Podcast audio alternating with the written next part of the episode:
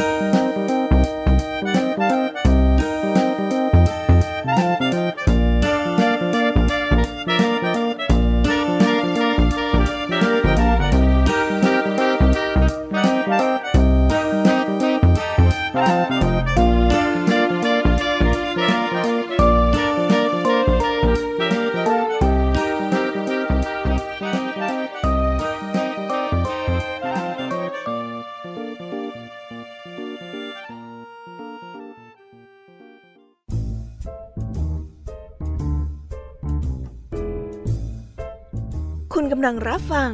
ไทย PBS Radio ต่อจากนี้ไปขอเชิญทุกท่าน รับฟังรายการ นิทานแสนสนุกสุดหันษาที่รังสรรค์มาเพื่อน้องๆ ในรายการ Kiss Hour ค่ะ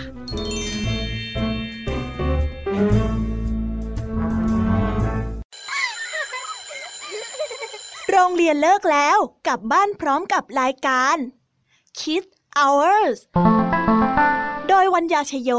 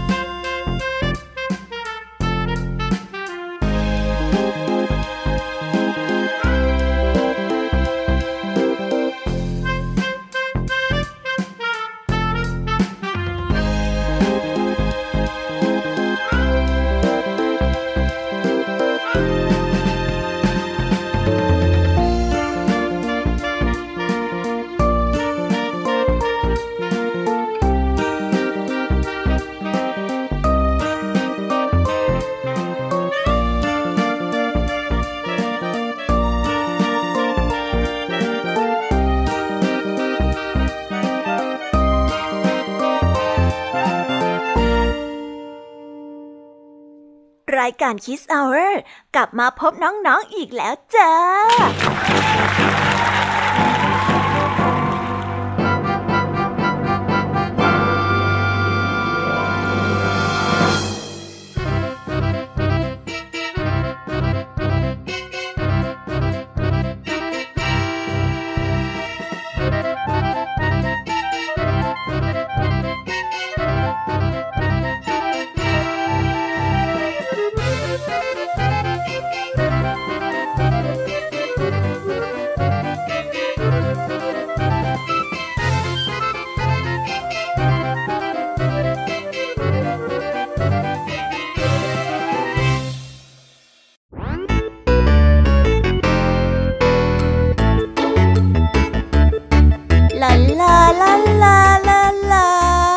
ายการคิสเอาร์มาแล้วค่ะ สวัสดีค่ะน้องๆที่น่ารักทุกๆคนนะคะ พี่ยามีกลับมาป่วนจินตนาการของน้องๆกันอีกแล้ว โดยในวันนี้พี่ยามีกับพ่องเพื่อนก็ได้นำนิทานสนุกสนุกมาเล่าให้กับน้องๆได้ฟังกัน เพื่อน้องๆจะได้ไปตะลุยกับโลกแห่งนิทานกันอย่างสนุกสนานนั่นเอง น้องๆคงอยากจะรู้กันแล้วใช่ไหมล่ะคะว่า นิทานที่พวกพี่นั้นได้เตรียมมา มีนิทานเรื่องอะไรกันบ้าง งั้นเดี๋ยวพี่ยามีจะบอกกันเกริ่นไว้ก่อนนะคะ พอให้เรียงน้ำย่อยกันไว้ก่อนนะ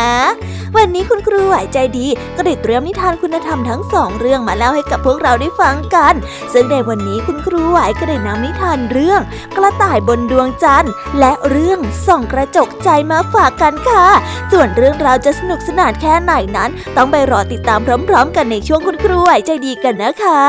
ส่วนพี่ยามีเล่าให้ฟังในวันนี้ก็ไม่ยอมน้อยหน้าคุณครูไหวค่ะ เตรียมนิทานมาถึงสามเรื่อง ไว้เล่ากันยาวๆต่อจากช่วงคุณครูไหวกันไปเลย นิทานเรื่องแรกของพี่ยามีนั่นก็คือนิทานเรื่อง หม้อใบร้าว ต่อด้วยนิทานเรื่อง ไฟศักดิ์สิทธิ์ และปิดท้ายด้วยเรื่อง ต้นไม้แห่งความรักนั่นเอง นิทานทั้งสามเรื่องของพี่ยามีในวันนี้ พี่ยามีขอการันตีเลยค่ะว่า สนุกอย่างแน่นอนค่ะ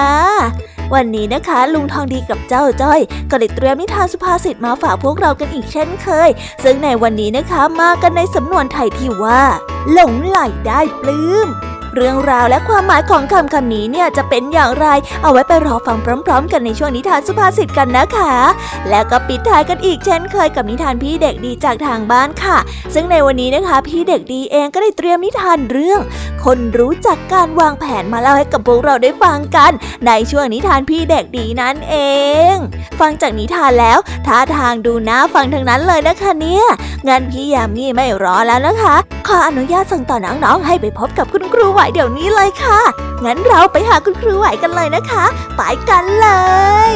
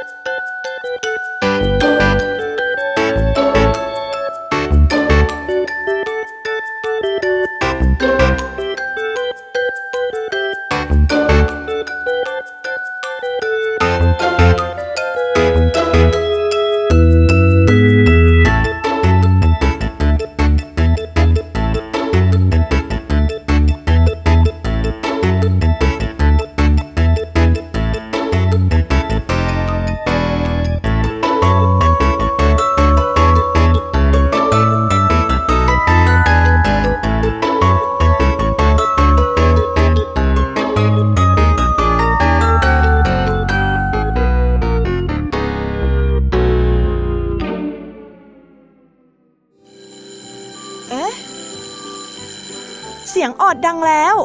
อุ้ยต้องไปเข้าเรียนแล้วล่ะค่ะ ไม่รอช้า เราไปหาคู่ไหวกันเถอะ ไปกันเลย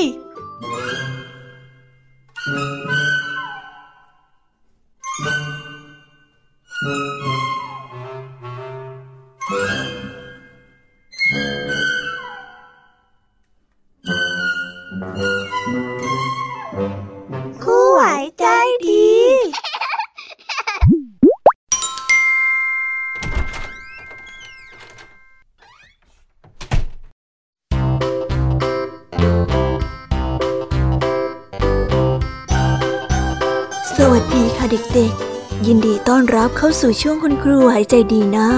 วันนี้คุณครูไหวมีนิทานมาเล่าให้ฟังสองเรื่อง ซึ่งในนิทานเรื่องแรกของคุณครูไหวนี้ มีชื่อเรื่องว่า กระต่ายบนดวงจันทร์ ส่วนเรื่องราวจะเป็นอย่างไงนั้น เราไปติดตามพร้อมๆกันเลยค่ะ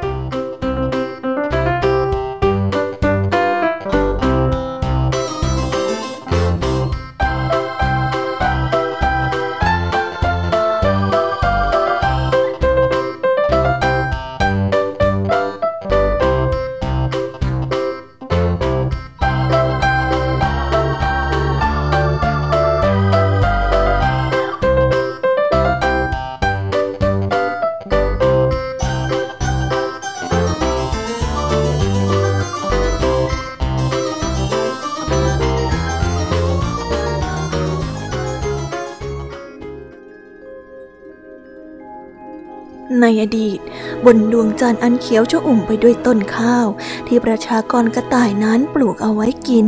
ไม่ได้แห้งแล้งและเต็มไปด้วยหลุมบ่อและฝุ่นทรายอย่างเช่นทุกวันนี้ประชากรกระต่ายแต่ละตัวต่างขยันขันแข็ง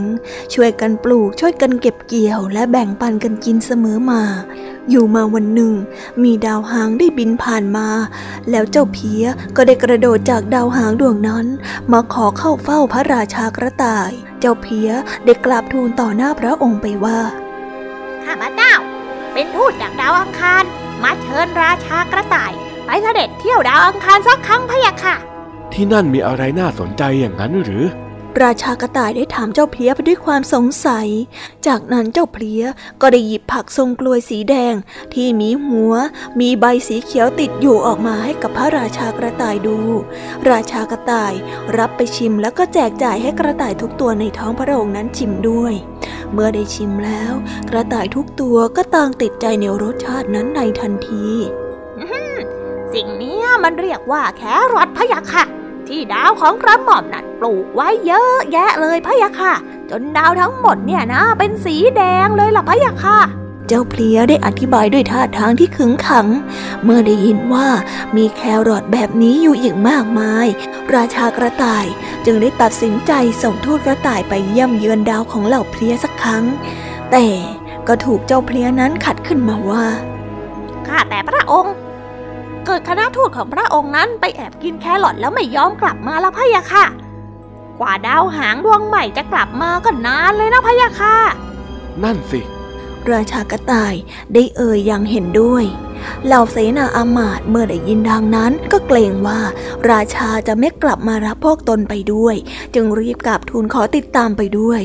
ซึ่งราชากระต่ายนั้นก็ได้อนุญาต สงสัยว่าข้าจะต้องไปเองซะแล้วละ่ะ ข่าวราชากระต่ายจะเสด็จไปเยี่ยมดาวอังคารเพื่อไปสวยแครอทได้แพร่ออกไป ประชาชนกระต่ายนั้นก็ต่างตื่นตูมกับข่าวนี้ ข่าวที่บอกต่อๆกัน มันเริ่มผิดเพี้ยนไป บางก็ว่ารสชาติของแครอทนั้นหอมหวานและอร่อยที่สุดในบรรดาผักทั้งหมด บางก็ว่าแครอทเป็นอาหารวิเศษที่กินแล้วไม่แก่ไม่เท่า บางก็ว่า กินแล้วจะบินได้ ไม่ต้องกระโดดดึงๆอีกต่อไป ประชากรกระต่าย ต่างหวาดกลัวเสียโอกาสที่จะได้กิน จึงแห่กันไปเฝ้า เพื่อที่จะขอติดตามไปดาวอังคารด้วย แต่ระหว่างที่เตรียมตัวก็ได้เกิดปัญหาเล็กๆ ที่ยังแก้ไม่ได้ขึ้น นั่นก็คือข้าวบนดวงดาวกำลังใกล้ถึงฤดูเก็บเกี่ยว หากกระต่ายทุกตัวไปดาวอังคารในตอนนี้ ก็จะไม่มีใครคอยดูแลนาข้าว และเจ้าเพียเห็นเช่นนั้น จึงได้ขันอาสาเป็นผู้ดูแลให้แทน ซึ่งราชากระต่ายนั้นก็ได้เห็นด้วย เหล่ากระต่ายต่างตื่นเต้นดีใจ แล้วก็รีบเก็บข้าวของขึ้นมาในทันที เมื่อเห็นดาวหางผ่านมา ก็ได้รีบกระโดดขึ้นไป เดินทางไปยังดาวอังคารในทันที ประชากรกระต่ายก็ต่างเชื่อกับข่าวที่ไม่รู้ว่าจริงหรือเท็จแค่ไหนโดยกลัวว่าตนเองนั้นจะได้เสียผลประโยชน์ เมื่อกระต่ายได้จากไป ก็ได้มีดาวหางแล่นผ่านมาอีก บนนั้นได้มีเปลี้ยเต็มไปหมด พวกมันได้เข้ามาแทะกินข้าว น้ำจนถึงเมล็ดพันธุ์ที่เตรียมไว้ปลูกในปีหน้าของกระต่ายนั้นจนหมด ฝ่ายกระต่ายเมื่อไปถึงดาวอังคาร ก็รีบกระโดดเข้าหาแครอทกันในทันทีแต่ไม่ว่าจะหาอย่างไง ก็พบแต่พื้นดินสีแดงแห้งแล้ง ไม่มีแครอทสักหัว จึงได้รู้ว่าเจ้าเพียนั้นหลอกเราเข้าเสียแล้ว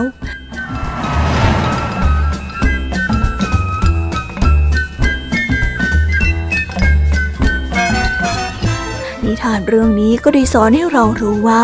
ความตรกะและความไม่เชื่อใจซึ่งกันและกัน จะนำความเดือดร้อนมาสู่ตนเอง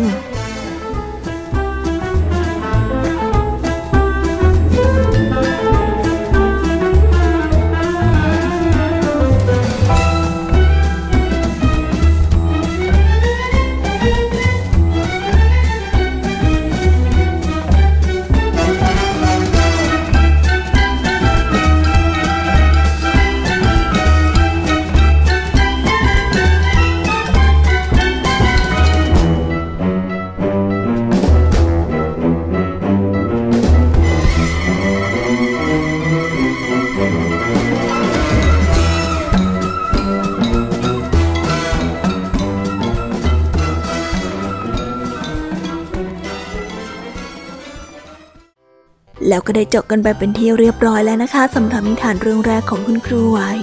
เป็นยังไงกันบ้างเด็กๆ สนุกกันไหมเอ่ย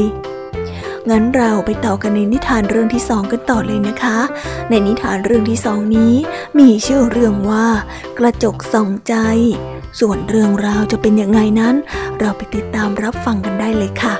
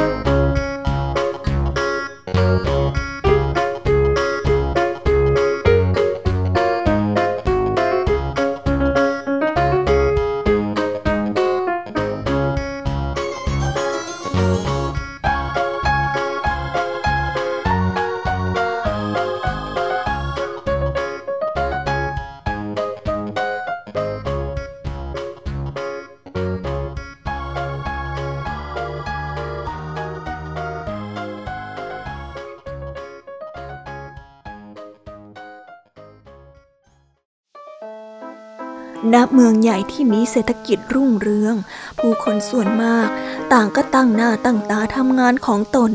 ก็มีแต่สามีภรรยาคู่หนึ่ง อาศัยอยู่ในบ้านหลังใหญ่ในซอยที่สามในเมืองนั้นแหละ ที่วันๆฝ่ายภรรยานั้นเอาแต่สอดส่องดูชาวเมืองคนอื่นๆ ไปเรื่อย ไม่คิดจะทำงานทำการเหมือนคนอื่นเขา อย่างเช่น ตอนเช้า ผู้ที่เป็นภรรยาก็จะแอบมาดูเพื่อนบ้าน ผ่านกระจกหน้าต่างของชั้นบนบ้าน เหมือนอย่างเช่นทุกวัน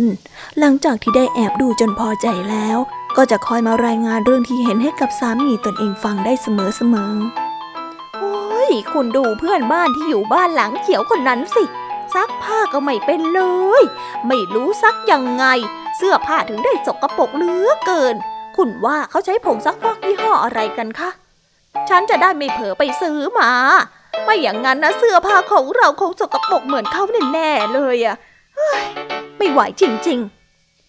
ฝ่ายสามีเมื่อได้ยินแบบนั้นก็รู้สึกไม่เห็นด้วย และหนักใจกับภรรยาที่วันๆนนั้นไม่ยอมทำงาน เอาแต่อยากรู้อยากเห็นเรื่องของคนนั้นคนนี้ไม่ยอมหยุด เขาจึงได้กล่าวกับภรรยาเหมือนอย่างทุกครั้งที่ผ่านมาว่า อย่าไปสนใจคนอื่นเขาเลย เราซักผ้าของเราให้สะอาดก็พอแล้ว แต่ภรรยาของเขาก็ยังคอยแอบดูเพื่อนบ้าน ผ่านกระจกหน้าต่างชั้นบนอยู่ทุกเช้า และคอยรายงานให้กับสามีฟังทุกครั้งเช่นเคย ไม่เพียงแต่เรื่องซักผ้าเท่านั้น แต่ภรรยานั้นจะเห็นอะไรไข่เข้าไข่ออก ก็ล้วนแต่ต้องมาบอกเล่าให้สามีตนเองนั้นฟังทุกครั้ง ต่อมาวันหนึ่ง สามีเห็นว่าถ้าจะปล่อยให้ภรรยาทำแบบนี้ต่อไปคงไม่ดีเป็นแน่ ดังนั้นเขาจึงหาวิธีทำให้ภรรยาของตนเองนั้นเลิกวุ่นวายกับเรื่องของคนอื่น เขาได้เดินวนไปวนมา ทั้งในบ้านและนอกบ้าน อย่างใช้ความคิด จะไปสะดุดตาเข้ากับหน้าต่างบานที่ภรรยาของตนนั้น มักจะใช้แอบมองเพื่อนบ้าน ทันใดนั้นสามีก็ได้คิดแก้ปัญหาดีๆขึ้นมาได้ คุณคะคุณคะโอ้ยวันนี้เนี่ยมันเกิดอะไรขึ้นก็ไม่รู้ เสื้อผ้าของเพื่อนบ้านขาวสะอาดผิดปกติเลยอะอยากจะรู้เหลือเกิน ว่าเขาเนี่ยเปลี่ยนมาใช้ผงซักฟอกยี่ห้ออะไร หรือว่าเขาไปเจอเคล็ดลับดีๆอะไรมา โอ้ย ฉันต้องรู้ให้ได้ ภรรยานั้นได้แอบมองเพื่อนบ้านผ่านกระจกหน้าต่าง แล้วก็ได้รีบลงมารายงานให้กับสามีของตนเองฟัง เมื่อพบว่าเสื้อผ้าที่เคยดูสกรปรกของเพื่อนบ้านนั้นได้เปลี่ยนไป ฝ่ายสามีได้ยินแบบนั้นก็ได้หัวเราะแล้วก็ได้กล่าวไปว่า อ๋อ ก็เมื่อเช้านะฉันตื่นตั้งแต่เช้ามืด เห็นว่ากระจกข้างบนมันสกรปรกนะ่ะก็เลยไปเช็ดซะจนสะอาดเลย แล้วก็เลยได้รู้สาเหตุว่าทำไมเธอถึงได้เห็นข้างบ้านเขาตากเสื้อผ้าที่สกปรกมันก็เป็นเพราะกระจกนี่แหละ จะว่าไปแล้ว กระจกนี่มันก็เหมือนกับใจของเรานะ ถ้าใจของเราสะอาด เราก็จะเห็นความสดชื่น ความดีงามของผู้อื่น ต่างกันถ้าหากว่าใจเราสกปรก เราก็เห็นแต่สิ่งที่ไม่ดีงามของคนอื่น ดังนั้น เราควรจะพัฒนาจิตใจของเราให้มีความใสสะอาด พื่อที่จะได้เห็นโลกนี้สวยงามขึ้นยังไงล่ะ เธอเองก็กลับมามองตัวเอง แล้วก็รู้จักทำหน้าที่ของตัวเองจะดีกว่านะภรรยาพอได้ยินแบบนั้นก็คิดได้ว่า สิ่งที่ตนเองนั้นทำเป็นเรื่องที่ไม่ดีนัก ตั้งแต่นั้นจึงเลิกแอบมองเพื่อนบ้านผ่านกระจก และเอาเวลาเหล่านั้นมาทำงานบ้านทำหน้าที่ของตนเองให้ดีแทน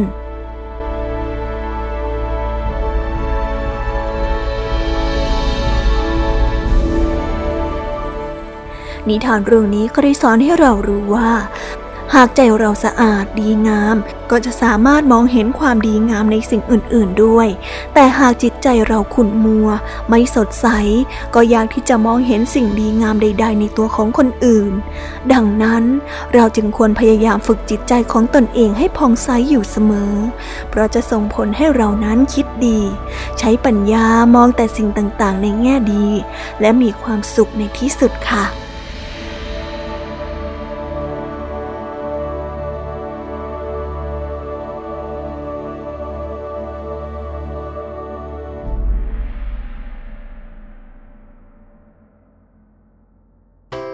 แล้วก็ได้จบกันไปแล้วนะคะสำหรับนิทานทั้งสองเรื่อง เป็นยังไงกันบ้างคะ นิทานในวันนี้เนี่ย สนุกกันไหมเอ่ยอย่าลืมนำข้อคิดที่ได้จากการรับฟังนิทานไปปรับใช้กันในชีวิตประจำวันกันด้วยนะ แล้ววันนี้ก็หมดเวลาของคุณครูไหวกันลงไปแล้วค่ะ ครูไหวก็ต้องขอส่งต่อเด็กๆ ให้ไปฟังนิทานในช่วงต่อไป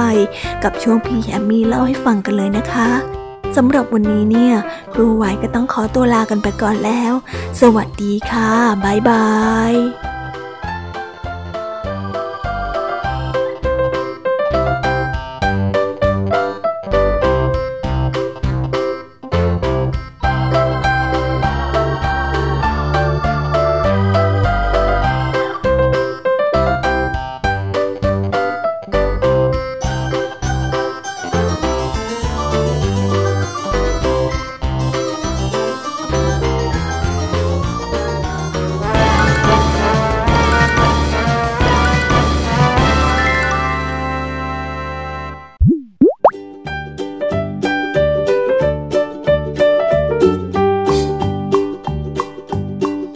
วัสดีค่ะน้องๆ สวัสดีกันอีกรอบนะคะ กลับมาพบกับพี่ยามีในช่วง พี่ยามีเล่าให้ฟังกันอีกแล้วค่ะ นิทานเรื่องแรกของพี่ยามีในวันนี้ พี่ยามีได้นำนิทานที่มีชื่อเรื่องว่าหม้อใบร้าวมาฝากกัน ส่วนเรื่องราวจะเป็นยังไงนั้น เราไปฟังพร้อมๆกันได้เลยค่ะ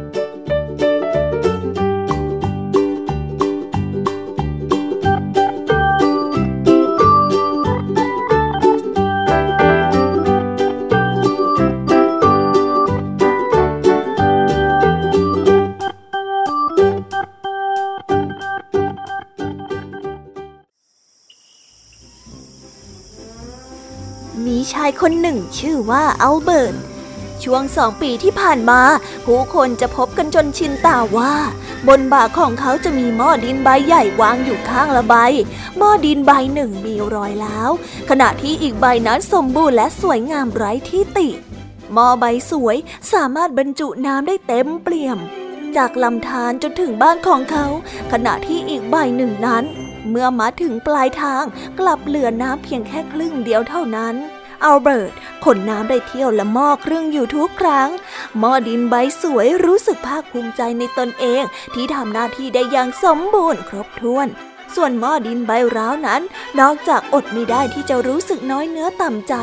ในความไม่สมประกอบของตนเองแล้ว ยังรู้สึกผิดกับการที่ทำหน้าที่ได้ไม่ดี ไม่เต็มเม็ดเต็มหน่วยอีกด้วย หลังจากสองปีเต็มที่ได้แบกความทุกข์ทมขมขื่นเอาไว้ กระทั่งวันหนึ่งมอดินใบร้าวก็ไม่ทนที่จะเก็บอีกต่อไป จึงตัดสินใจ เอ่ยกับแอลเบิร์ตขณะที่เขากำลังแบกมอดินกลับบ้านไปว่า ฉันรู้สึกร้ายใจเหลือเกิน อยากจะขอโทษท่าน ตลอดสองปีมาเนี่ยฉันทำงานให้ท่านได้เพียงแค่ครึ่งเดียวเท่านั้น นอกจากรอยล้าวบนตัวของฉัน มันยังทำให้น้ำนั้นรั่วแล้วก็ไหลออกไปตลอดทั้งทางด้วย ฉันเนี่ยมันหลายค่าจริงๆเลย ขอโทษนะเมื่อฟังเช่นนั้นแล้ว เอาเบิร์ดก็ปล่อยรู้สึกเสียใจไปด้วย อันที่จริงแล้ว การที่ใช้หม้อร้าวตักน้ำในลำธารนนี้เป็นความต้องการของเขาเอง เพราะเขานั้นมีจุดประสงค์ในการทำเช่นนี้อยู่แล้ว เขาจึงได้พูดกับหม้อใบร้าวไปว่า เอาละระหว่างที่เราจะเดินทางกลับไปบ้าน ฉันอยากให้เธอสังเกตดอกไม้สวยๆข้างทางเดิน เธอไม่ได้สังเกตหรอกเหรอ ว่าทำไมดอกไม้เหล่านั้นถึงได้งอกงามเฉพาะฝั่งที่ฉันแบกเธอเท่านั้นทำไมมันถึงไม่ไปขึ้นอีกฝั่งหนึ่งด้วยล่ะ นั่นก็เป็นเพราะว่า ฉันได้โยนเมล็ดพันธุ์ดอกไม้ตรงข้างทางเดินฝั่งที่ฉันแบกเธอเสมอมา และทุกๆวันขณะที่เราเดินกลับบ้าน เธอเองก็ได้ช่วยฉันลดน้ำให้มัน แล้วในสองปีนี้ ฉันก็ได้เด็ดดอกไม้สวยๆ ไปปักไว้บนแจกันให้ภรรยาด้วย ถ้าหากว่าไม่มีเธอแล้ว ภรรยาของฉัน ก็คงจะไม่มีโอกาสได้เห็นดอกไม้ที่สวยงาม ไปปักอยู่บนแจกันที่บ้านของเราหรอกนะ พอได้ยินเรื่องทั้งหมด หมอดินใบร้าวก็รู้สึกไม่น้อยเนื้อต่ำใจอีกต่อไป ทั้งยังทำหน้าที่ของตนเองอย่างเต็มที่เหมือนเดิม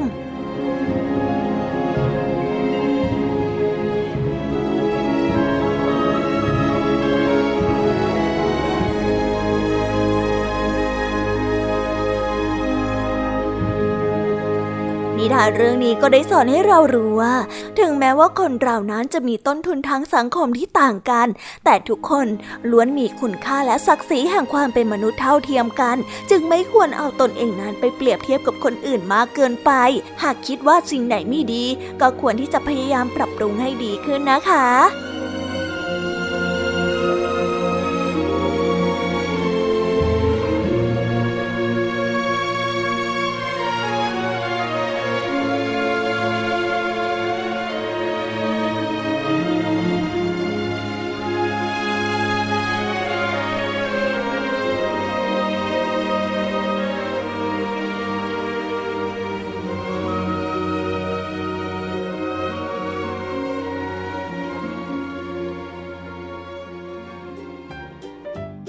แล้วก็ได้จบกันไปเป็นที่เรียบร้อยแล้วนะคะสำหรับนิทานในเรื่องที่หนึ่งของพี่ยามีเป็นยังไงกันบ้างคะน้องๆ สนุกกันไหมเอ่ยถ้าสนุกเนี่ย งั้นเราไปต่อกันในนิทานเรื่องที่สองกันต่อเลยดีไหมคะ ในนิทานเรื่องที่สองนี้มีชื่อเรื่องว่า ไฟศักดิ์สิทธิ์ส่วนเรื่องราวจะเป็นยังไงดัน เราไปฟังพร้อมๆกันได้เลยค่ะ ไปฟังกันเลย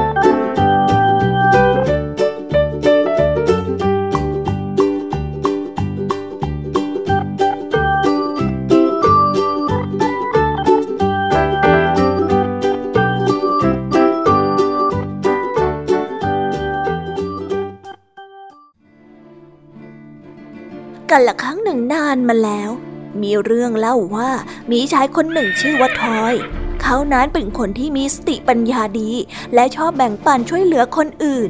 วันหนึ่งขณะที่ทอยนั้นไปซื้อของในตลาด ก็ได้ยินพวกพ่อคาเร่คุยกันว่า ในดินแดนอันห่างไกล ได้มีไฟศักดิ์สิทธิ์ลุกโชนช่วงอยู่ ไฟนี้หากใครได้เป็นเจ้าของ คนคนนั้นก็จะมีแต่ความสุขตลอดไป ทอยได้สนใจไฟศักดิ์สิทธิ์นี้เป็นอย่างมาก ไม่ใช่แค่เพราะพลังวิเศษที่บันดาลความสุขให้ผู้ที่เป็นเจ้าของเท่านั้น แต่ทอยคิดว่าครอบครัวของเขา และหมู่บ้านนี้คงจะสว่างสวัยและปราศจากความมืดมิดอย่างที่กำลังเป็นอยู่ในตอนนี้เป็นแน่ ถ้าได้ไฟศักดิ์สิทธิ์นั้นมา ดังนั้นวันรุ่งขึ้น เขาจึงได้เตรียมตัวออกเดินทางตามหาไฟศักดิ์สิทธิ์ในทันที หลังจากที่เดินทางมาไกลมาก ในที่สุดเขาก็พบเข้ากับไฟศักดิ์สิทธิ์ที่ลุกโชนช่วงสว่างสวัย แล้วก็ให้แสงที่อบอุ่นอย่างที่ทอยไม่เคยรู้สึกมาก่อน เขาได้หยิบคบเพลิงที่เตรียมไว้ออกมา แล้วก็ใช้จุดมันต่อจากไฟศักดิ์สิทธิ์นั้นทันที แต่ทันใดนั้นเอง ไฟที่อยู่ตรงหน้ากลับมีชีวิตขึ้นมา แล้วก็ขยับไปมา ก่อนที่จะเอ่ยถามขึ้นมาว่า มนุษย์ตัวกระจ้อยร้อย เหตุผลอะไรกันดึกที่ได้พาเจ้ามาหาข้าถึงที่นี่ ชายหนุ่มรู้สึกตกใจเป็นอย่างมาก เขาไม่เคยเห็นไฟผู้ใดมาก่อน แต่ด้วยสติปัญญา ทอยจึงได้รวบรวมสติแล้วก็ตอบกลับไปว่า ท่านไฟศักดิ์สิทธิ์ผู้ยิ่งใหญ่ ข้าเพียงแค่อยากขอไฟจากท่านสักเล็กน้อย เพื่อนำกลับไปให้ความสว่างกับครอบครัวของข้า ที่หมู่บ้านของข้าพอถึงเวลาช่วงเย็น ทุกอย่างก็มืดมิดไปหมด ไม่ว่าจะเป็นไฟแบบไหน ก็ไม่อาจให้แสงที่สว่างได้ ข้าหวังว่าท่านจะแบ่งไฟให้ข้านำกลับไปสร้างความสว่างให้กับหมู่บ้านของข้า ถ้าหากว่าเป็นเช่นนั้น คงจะทำให้พวกเรามีความสุขกันมากเลยล่ะขอรับ ไฟศักดิ์สิทธิ์เมื่อได้ยินแบบนั้นก็รู้สึกชื่นชมในความตั้งใจของชายหนุ่ม จึงได้มอบไฟของตนให้ แต่ก่อนทอยจะออกมา ไฟศักดิ์สิทธิ์ได้ขอให้เขารับปากเรื่องหนึ่งนั่นก็คือ ขอให้เขาแบ่งปันความสุขนี้ให้กับทุกคน และแน่นอนว่าทอยได้รับปากอย่างเต็มใจ ระหว่างทางเดินกลับบ้าน เขาได้พบผู้คนซึ่งกำลังหนาวเด็บและไม่มีไฟมากมาย คนเหล่านั้นได้อ้อนวอนขอให้เขาแบ่งไฟให้บ้างทอยได้คิดไปถึงคำขอของไฟศักดิ์สิทธิ์ที่ขอให้เขานั้นแบ่งความสุขให้กับทุกคน จากนั้นเขาก็ได้เข้าใจว่า มันคือการแบ่งปันไฟที่สร้างความสว่างสวายและอบอุ่นนั่นเอง เขาจึงได้ตัดสินใจ แบ่งไฟให้กับคนที่กำลังเหน็บหนาวและอยู่ในความมืดมิดนั้น หลังจากนั้นเขาจึงได้ออกเดินทางต่อไป เมื่อเกือบจะถึงบ้านได้เกิดฝนตกอย่างหนัก เขาพยายามปกป้องไฟจากลมฝนอย่างสุดความสามารถ แต่ท้ายที่สุดนั้น ไฟก็ได้ดับลง การเดินทางกลับไปยังสถานที่ที่มีไฟศักดิ์สิทธิ์อีกครั้งนั้นเป็นไปไม่ได้ เพราะเขาไม่มีแรงพอที่จะเดินได้ไกลขนาดนั้น แต่เขามีแรงพอที่จะเดินกลับไปหาคนที่เคยช่วยเหลือเอาไว้ระหว่างทางได้ และด้วยไฟนั้น เขาจึงสามารถจุดคบเพลิงได้อีกครั้งซึ่งทำให้เขาและครอบครัวของเขา และคนในหมู่บ้านของเขานั้นมีความสุขเป็นอย่างมาก เพราะไม่ต้องทนอยู่ในความมืดมิดในยามค่ำคืนอีกต่อไปแล้ว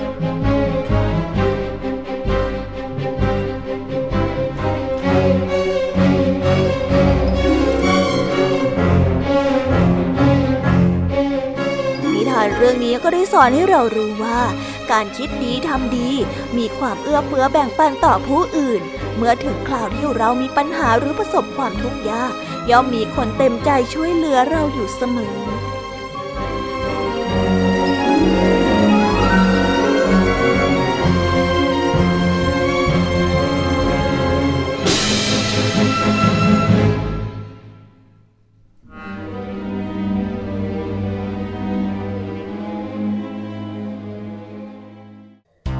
ว้าวว้าวแล้วก็ได้จบกันไปเป็นที่เรียบร้อยแล้วนะคะสำหรับนิทานในเรื่องที่สองของพี่ยามีเป็นยังไงบ้างคะน้องๆสนุกกันไหมเอ่ยอันแน่ถ้าน้องๆสนุกและยังไม่จุใจเนี่ยงานพี่ยามีก็ต้องมาต่อกันในเรื่องที่สามกันต่อเลยนะคะ นิทานในเรื่องที่สามนี้มีชื่อเรื่องว่าต้นไม้แห่งความรัก ส่วนเรื่องราวจะเป็นยังไงไปฟังกันเลย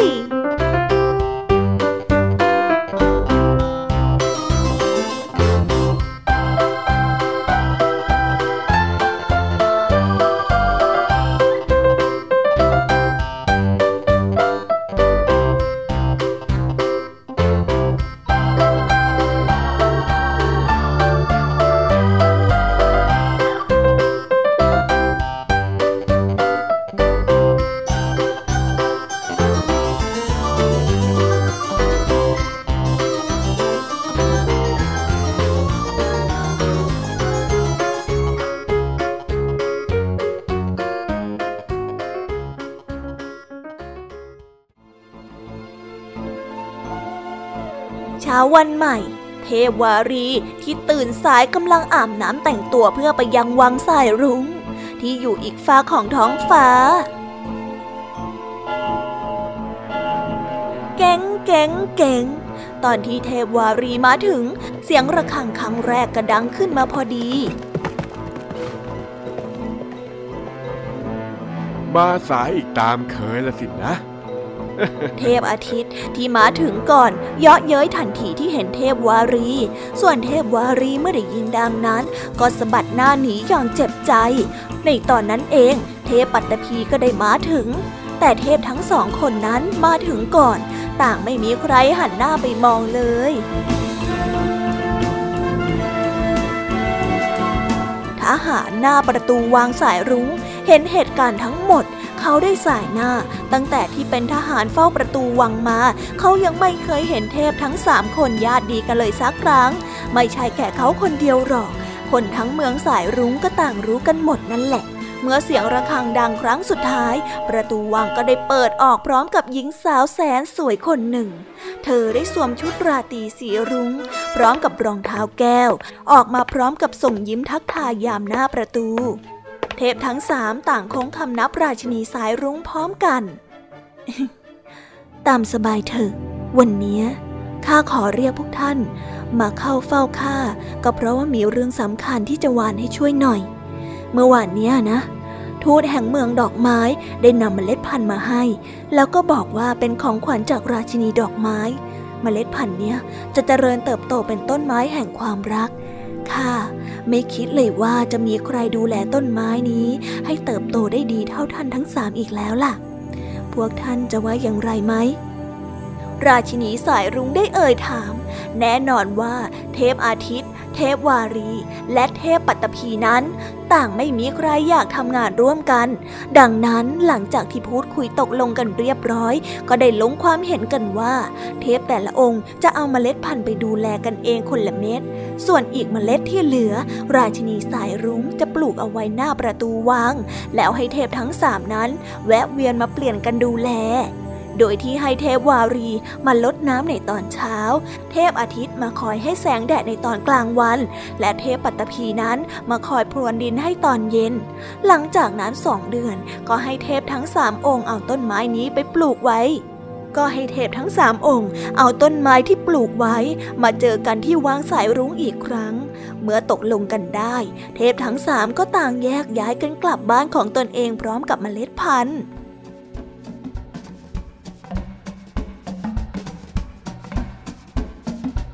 ตลอดระยะเวลาสองเดือน เทพทั้งสามองค์ ต่างก็แวะเวียนมาคอยดูแลต้นไม้ที่หน้าประตูวังอย่างสม่ำเสมอทำให้ต้นไม้แห่งความรักนั้น โตวันโตคืน ต่างจากต้นไม้ที่แยกกันปลูกอย่างสิ้นเชิง เมื่อวันนัดหมายมาถึง เทพทั้งสามองค์ก็ต่างเศร้าหมอง เมื่อไม่มีต้นไม้ในมือมีแต่กระถางเปล่าและเมล็ดพันธุ์สีชมพูที่ดูหม่นหมองวางอยู่เท่านั้น เมื่อเป็นอย่างนี้ ราชินีจึงได้พูดไปว่า พวกท่านคงเข้าใจแล้วสินะว่า ถึงเราจะดีและเราจะเก่งแค่ไหน มันก็ไม่อาจจะทำให้ประสบความสำเร็จได้ หากขาดความสามัคคีนะ หากขาดน้ำแสงแดดหรือว่าดิน อย่างใดอย่างหนึ่งไปเนี่ย ต้นไม้ก็ไม่อาจเจริญเติบโตได้ ที่สำคัญนะนะ ต้นไม้แห่งความรักจะไม่งอกขึ้นมา หากขาดความรัก เหมือนกับที่ข้าไม่อาจขาดเทพดีๆ อย่างพวกท่านได้ พวกท่านเข้าใจที่ข้าพูดหรือไม่ เมื่อเทพทั้งสามได้ยินแบบนั้น ก็ค่อมตัวลงแล้วก็คำนับด้วยความเคารพและซาบซึ้ง ก่อนจะหันมายิ้มให้แก่กันทันใดนั้นผลสีชมพูอ่อนของต้นไม้แห่งความรัก ก็ได้เพิ่มขนาดจากเท่าผลส้ม กลายเป็นผลแตงโม สร้างความประหลาดใจให้กับเหล่าเทพเป็นอย่างมาก แต่ราชินีนั้นได้กลับกล่าวไปว่า พวกท่านไม่ต้องตกใจไป ยิ่งหัวใจของพวกท่านมีความรักเพิ่มขึ้นเท่าไหร่ ต้นไม้พวกเนี้ยก็จะใหญ่ขึ้นเท่านั้นเลยล่ะ เทพทั้งสามได้มองหน้ากัน แล้วก็ต่างหัวเราะออกมาอย่างมีความสุข นิทานเรื่องนี้ก็ได้สอนให้เรารู้ว่า คนเราไม่สามารถทำงานใด ๆ ได้สำเร็จไปได้ด้วยดี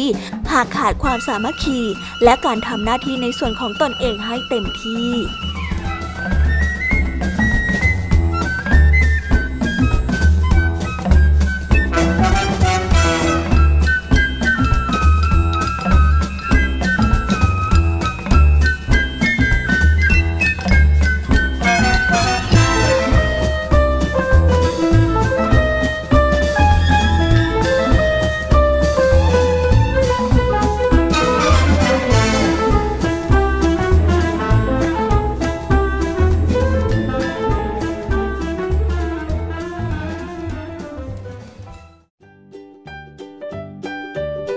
แล้วก็จบกันไปเป็นที่เรียบร้อยแล้วนะคะสำหรับนิทานทั้ง 3 เรื่องของพี่ยามีเป็นยังไงกันบ้างคะน้องๆฟังกันซะจุใจกันเลยละสิคะแต่ยังไม่หมดนะเพียงเท่านี้นะ ยังเหลือเรื่องราวนิทานสุภาษิตและนิทานพี่เดังนี้อีกเพียบเลยละค่ะถ้างานเนี้ยพี่ยามีก็ต้องขอส่งต่อน้องๆ ให้ไปพบกับเจ้าจอยและก็ลุงทองดีกันในช่วงนิทานสุภาษิตกันเลยนะคะ แต่สำหรับตอนนี้พี่ยามีก็ต้องขอตัวไปพักผ่อนแป๊บ นึ่งนะ เดี๋ยวกลับมาพบกันใหม่ในช่วงท้ายรายการค่ะสำหรับตอนนี้ไปหาลุงทองดีกับเจ้าจอยกันเถอะค่ะ ไปกันเลย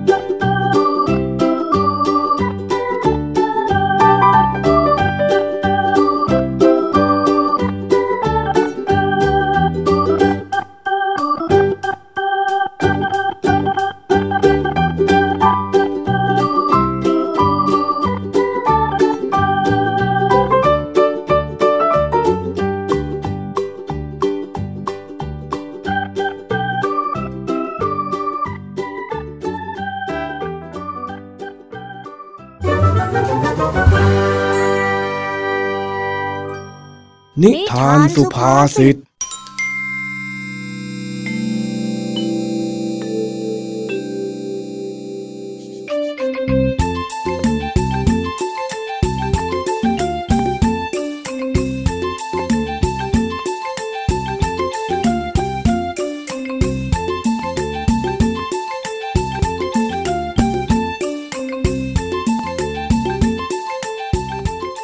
ช่วงเย็นวันใกล้สอบของเจ้าจ้อย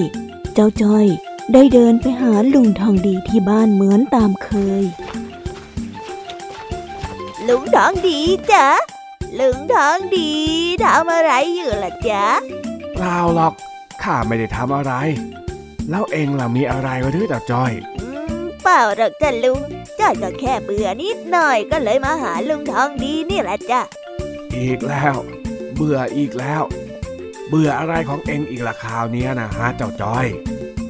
เออก็ช่วงเนี้ยจ้อยอะใกล้สอบแล้ว การบ้านจ้อยก็ไม่ค่อยจะมีจ้อยก็เลยว่างว่างก็เลยเดินมาหาลุงทองดีเนี่ยแหละจ้ะอ้าวก็ถ้าเองว่างแล้วทำไมเองไม่อ่านหนังสือที่จะเตรียมสอบล่ะ สาเหตุที่ครูเขาไม่ให้การบ้านมาเขาก็อยากให้เองมีเวลาอ่านหนังสือนี่แหละ อย่างจ้อยอะไม่ต้องอ่านก็ได้ เพราะว่าจ้อยอะได้ที่หนึ่งมาตั้งหลายปีแล้ว จ้อยอะเก่งอยู่แล้วแหละ เดี๋ยวเดี๋ยว นี่เองกำลังหลงไหลได้ปลื้มกับสิ่งที่มันผ่านมาแล้วอยู่นะจ้อยเปล่าสักหน่อยนะ แค่จ้อยอะไม่ต้องอ่านหนังสือจ้อยก็ทำข้อสอบได้จ้อยไม่ได้หลง แต่จ้อยก็แอบปลื้มนิดนึงนะ ตอนที่ได้ที่หนึ่งมา ก็ไอที่เองเป็นอยู่นี่แหละ ที่เขาเรียกว่าหลงไหลได้ปลื้มโว้ยอ้าวแล้วมันแปลว่าอะไรเหรอจ๊ะลุงทองดี หลงไหลได้ปลื้มก็หมายความว่าตื่นเต้นยินดีเมื่อตนเอง หรือว่าผู้อื่นได้ดิบได้ดี หลงตื่นเต้นยินดีกับบางสิ่งบางอย่างด้วยความประมาท จนอาจจะทำให้เราผิดพลาดได้ยังไงล่ะเจ้าจ้อย โอ้ไม่หรอกจ้ะลุงทองดี นี่ข้าพูดเตือนขนาดนี้แล้วเองยังไม่กลับบ้านไปอ่านหนังสืออีก เองจะไปดีๆ หรือจะต้องให้ข้าเคกหัวเพื่อเรียกสติฮะอ่าอ่าไม่เอาอะจ้ะลุง เดี๋ยวจอยไปแล้ว แต่ก่อนไปอะจอยอยากจะฟังนิทานจากลุงทองดีก่อนนะจ๊ะน่านะนะนะแน่ใจนะว่าถ้าข้าเล่าแล้วเองจะไปอ่านหนังสือน่ะ แน่ใจร้อยเปอร์เซ็นต์เลยจ้ะลุงอะ ถ้างั้นเดี๋ยวข้าจะเล่าให้ฟังก็ได้ เย่เย่เย่ลุงทองดีใจดีจังเลยอะฟังฟังฟังกาละครั้งหนึ่งนานมาแล้ว มีนกอยู่ตัวหนึ่ง ร้องเพลงเสียงเพราะมาก จนมันคิดว่าตัวเองนั้น ร้องเพราะมากที่สุด จนไม่มีนกตัวไหนเทียบได้ มันก็ได้หลงไหลในตัวเอง และคิดว่าตัวเองนั้นเก่งที่สุด ก็เลยได้เที่ยวร้องเพลงให้ผู้อื่นฟังไปทั่วป่า แล้วสัตว์ทุกตัวก็ยกให้เจ้านกนี้ เป็นนกที่มีเสียงไพเราะที่สุด อยู่มาวันหนึ่ง มันก็ได้บินร้องเพลงไปเรื่อยๆ จนบินไปได้สักพัก มันก็ได้ไปเจอกับกลุ่มนกแก้วฝูงหนึ่ง มันก็ได้แอบมองดูว่าเจ้าพวกนกแก้วนั้น จะร้องเพลงได้เพราะเท่ากับมันหรือเปล่า ปรากฏว่า เจ้านกแก้วนั้นร้องเพลงได้เสียงเพราะห์มาก ราะซะจนตัวเองนั้นรู้สึกอิจฉา จากนั้นเจ้านกก็เลยรู้ทันทีว่ายังมีนกตัวอื่นที่เก่งกว่ามัน ร้องเพลงเพราะกว่ามัน จากนั้นเจ้านกเลยบินกลับบ้านด้วยความเศร้าส้อย นกตัวนั้นมันคิดในใจว่า ตัวมันไม่น่าหลงไหลกับเสียงของมันได้มากขนาดนี้ ถ้าไม่อย่างนั้นก็คงไม่ต้องเสียใจ และรู้สึกอับอายที่เที่ยวไปร้องเพลงให้คนอื่นเขาฟัง แถมยังคิดว่าตัวเอง สามารถร้องเพลงได้เพราะที่สุดในป่า และนี่ก็คือตัวอย่างของผู้ที่หลงไหลได้ปลื้ม มันจบไม่ดีจบไม่สวยหรอกเจ้าจ้อย แม้กระทั่งนกที่ข้าเล่าให้เองฟังไปเมื่อกี้นี้ก็เถอะ เพราะฉะนั้นเองควรเอาเวลาที่เองเบื่อเนี่ยไปอ่านหนังสือซะนะ พ่อที่หนึ่งของห้อง โอ้ลุงทองดี เดี๋ยวจอยก็จะไปอ่านแล้วนี่ไงจ้าลุง เออ ดีมาก หัดเข้าใจอะไรง่ายๆอย่างนี้สิ แต่จ้อยขอลันลาก่อนแป๊บหนึ่งได้ไหมอาจารย์ลุงทองดี ฮะ เอ็งพูดว่าอย่างไงนะเมื่อกี้เนี่ยอ้าวลันลาไงลุงลุงทองดีไม่เข้าใจหรอกทำไมหรือแล้วทำไมข้าจะเข้าใจไม่ได้ไอ้คำว่าลันลาอะไรของเอ็งเนี่ย ก็จ้อยบอกว่าลุงทองดีไม่เข้าใจหรอก เพราะว่าลุงทองดีน่ะแก่แล้วยังไงนะจ๊ะ เลยไม่เข้าใจภาษาวัยรุ่นอย่างจ้อยอ๋อ อย่างนั้นเองหรือเจ้าจอยนี่แน่โอ้ยลุงทองดีจ้อยเจ็บนะจ้อยแค่ล้อเล่นเฉยๆเองอะลุงทองดีทำเป็นโกรธไปได้อะข้ข้าไม่ได้โกรธที่เองว่าข้าแก แต่ข้ามันไส้เองที่ลีลาไม่ยอมกลับบ้านไปอ่านหนังสือสักที เอาอีกสักเขกหนึ่งไหมจะได้ตั้งใจหึโอ้ยโอ้ยโอ้ยไม่เอาแล้วจ้าจ้อยจะไปอ่านหนังสือแล้ว เออ ดีมาก มันต้องอย่างนี้สิ แต่ลุงทองดีแก่แล้วจริงๆนะ บ้า ไอ้เจ้าจ้อย เอ็งนี่มันกวนประสาทจริง ๆ มานี่สิ ก่อนจะไปนี่ขออีกสักทีหนึ่งเถอะ มานี่ มานี่จะหนีไปไหน ลุงทองดีจับจ้อยไม่ทันหรอกจ้อยไปแล้วนะจ๊ะลุงบายบายจ้ะ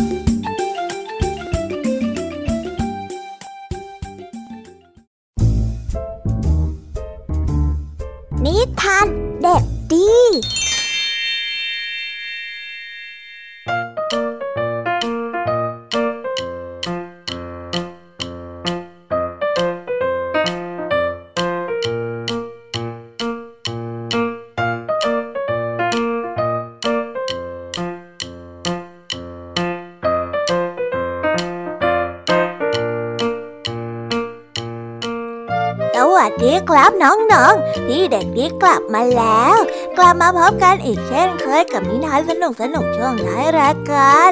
วันนี้พี่เด็กดีมีนิทานเกี่ยวกับความรู้จักการวางแผนมาเล่าให้กับน้องๆได้ฟังกัน น้องๆอยากจะรู้กันแล้วหรือยังเอ่ยว่าเรื่องราวจะเป็นอยังไง ถ้าอยากรู้กันแล้ว เราไปฟังพร้อมๆกันเลยครับ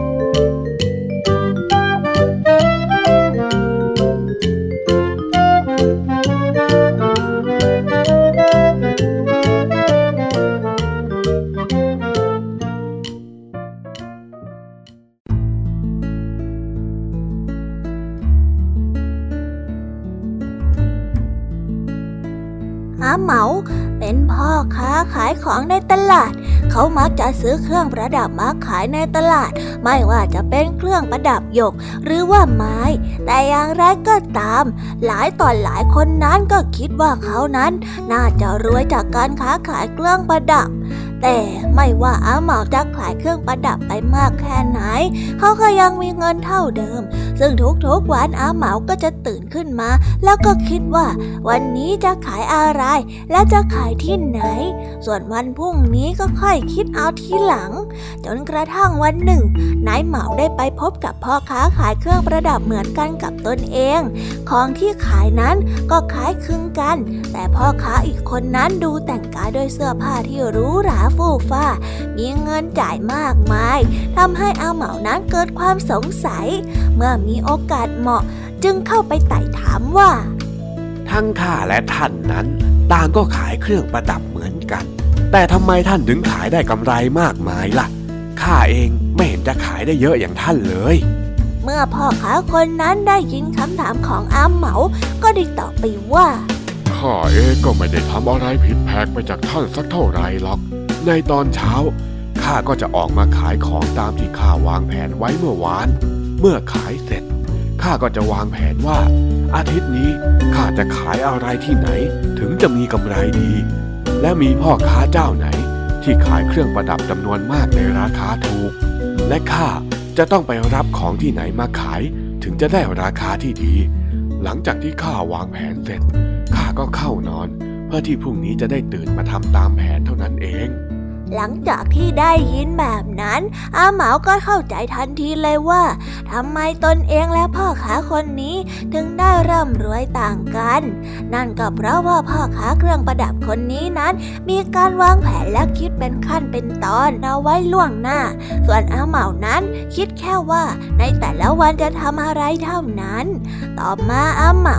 จึงได้ลองทำวิธีของพ่อค้าคนนี้ แล้วก็ประสบความสำเร็จในเวลาไม่นานนัก นิทานเรื่องนี้ก็ได้สอนให้เรารู้ว่า คนที่รู้จักวางแผน คิดวิเคราะห์ล่วงหน้าว่าจะทำอะไร ที่ไหนแบบไหนอย่างไร ย่อมได้เปรียบกว่าคนอื่นที่ไม่มีแผนการในชีวิตอะไรเลย แล้วก็ได้จบกันไปแล้วนะครับสำหรับนิทานของพี่เด็กดีที่ได้เตรียมมาเล่าให้กับน้องๆฟังกันในวันนี้ คนที่รู้จักวางแผนเนี่ยสามารถใช้ชีวิตอย่างราบรื่นได้ทุกสถานการณ์จริง ๆ เลยนะครับ น้องๆเองก็อย่าลืมฝึกวางแผนชีวิตกันด้วยนะ แล้ววันนี้ก็หมดเวลาของช่องพี่เด็กดีกันไปแล้ว เอาไว้พบกันใหม่ในวันหน้าสำหรับวันนี้พี่เด็กดีต้องขอตัวลากันไปก่อนแล้วล่ะครับ สวัสดีครับบ๊ายบาย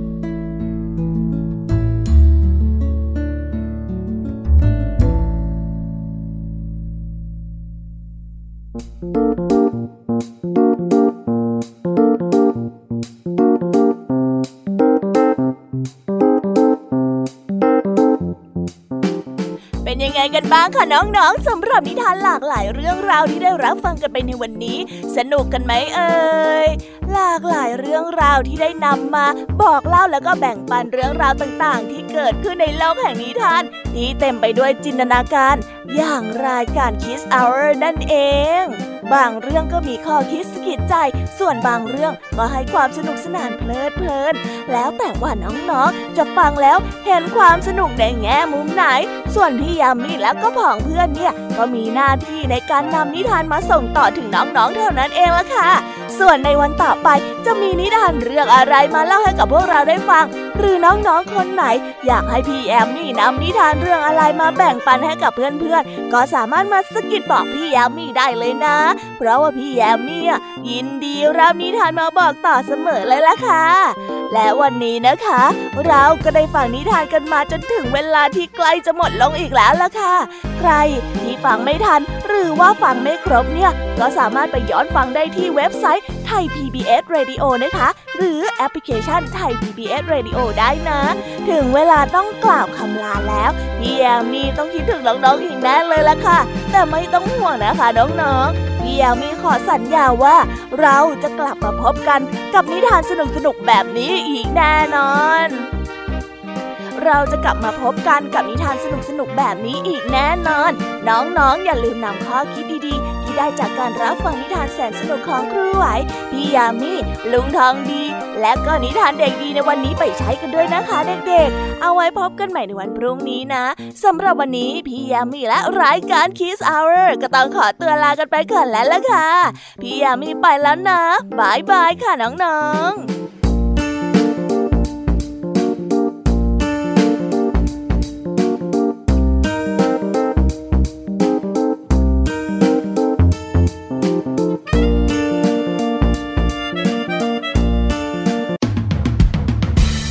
รับฟังรายการย้อนหลังได้ที่เว็บไซต์และแอปพลิเคชันไทย PBS Radio ไทย PBS Radio วิทยุข่าวสารสาระ เพื่อสาธารณะและสังคม